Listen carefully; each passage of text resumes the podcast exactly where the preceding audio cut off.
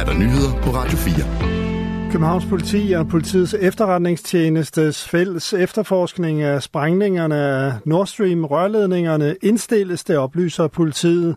De danske myndigheder har undervejs i efterforskningen samarbejdet med relevante udenlandske partnere. Der har været tale om en kompliceret og omfattende efterforskning, skriver politiet. Myndighederne kan på baggrund af efterforskningen konkludere, at der var tale om forsætlig sabotage af gasledningerne – det er samtidig vurderingen, at der ikke er det fornødne grundlag for at forfølge en straffesag i Danmark, lyder det. Politiet har ikke mulighed for at give uddybende bemærkninger og stiller ikke op til interview, som efterforskningen oplyses det. Svenske myndigheder har også indstillet efterforskningen af sprængningerne. Nord Stream 1 og 2 er gasledninger i Østersøen, som skulle sende gas fra Rusland ud i Europa gennem Tyskland. Mandag den 26. september 2022 blev der registreret eksplosioner ved begge rørledninger. Der er udsigt til en pæn stigning i månedslønnen for sygeplejerskerne, efter at deres fagforbund og regionerne har forhandlet overenskomsten for de kommende to år på plads. En sygeplejerske med fire års ancienitet kan se frem til 4.400 kroner mere i løn, og hvis vedkommende samtidig er villig til at tage skæve vagter, svarende til 300 timer årligt, er der yderligere 1.800 kroner at hente hver måned.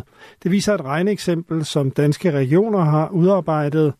Foruden ancienitetstillægget efter fire års ansættelse er der også aftalt et tillæg til sygeplejersker med mere end 10 års ancienitet, ligesom erfarne kliniske sygeplejersker også har udsigt til en ekstra lønstigning.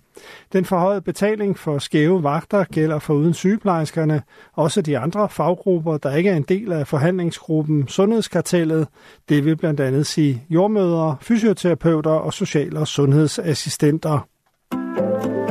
Elever slår, sparker og spytter på børn og ansatte. Det er, hvad ansatte og elever ugenligt oplever på Mov skole i Aalborg Kommune ifølge et bekymringsbrev, skriver TV2.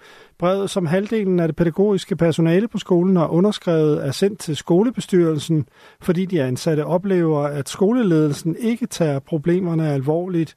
Disse, handling, hand, undskyld, disse hændelser bliver bagatelliseret af ledelsen, skriver de ansatte i brevet. Flere forældre siger til TV2, at deres børn har oplevet vold på Mors skole. Det er for eksempel Line Skov Jensen, hvis barn i 0. klasse er blevet slået og sparket. Som forælder så bliver jeg jo enormt ked af det på mit barns vegne, og jeg bliver også meget frustreret, for jeg føler jo, at jeg bliver mødt af en ledelse, som ikke øh, lytter til de problematikker, vi oplever i forhold til vores barn. Når at, øh, jeg har henvendt mig også i forhold til at få en trivselssamtale eksempelvis, så bliver jeg egentlig bare faret af vejen. At det er ikke nødvendigt, fordi de oplever, at hun er i fin trivsel. Skolelederen på Mors Skole henviser TV2 til skolechef i Aalborg Kommune, Mads Rune Jørgensen. Han bekræfter bekymringsbrevet over for tv-stationen. Den ukrainske præsident Volodymyr Zelensky mener, at ukrainernes planer for en længe ventet modoffensiv mod russerne sidste år blev lækket til russerne på forhånd. Modoffensiven sidste år, som især var finansieret af Vesten, var i det store hele uden virkning. Det lykkedes ikke ukrainerne at bryde igennem forstærkede russiske frontlinjer og forsvarsstillinger. Planerne for vores modoffensiv lå på bordet i Kreml, før offensiven begyndte, siger Zelensky. Den ukrainske leder fremsatte udtalelsen i går uden at uddybe nærmere. Præsidentkontoret har bekræftet over for AFP, at Zelensky talte om, at Moskva var kommet i besiddelse af sensitive militære planer. Den ukrainske præsident understregede, at det ukrainske militær planlægger forskellige versioner af kampstrategier for 2024 for at undgå lignende hændelser i fremtiden. Den palæstinensiske premierminister Mohammed Shai har meddelt præsident Mohammed Abbas, at han træder tilbage. Den palæstinensiske selvstyreregering har hovedkvarter i Ramallah på Vestbreden. Shai siger, at hans beslutning er relateret til udviklingen af aggression mod Gazastriben og en eskalering af konflikten på Vestbreden og Jerusalem.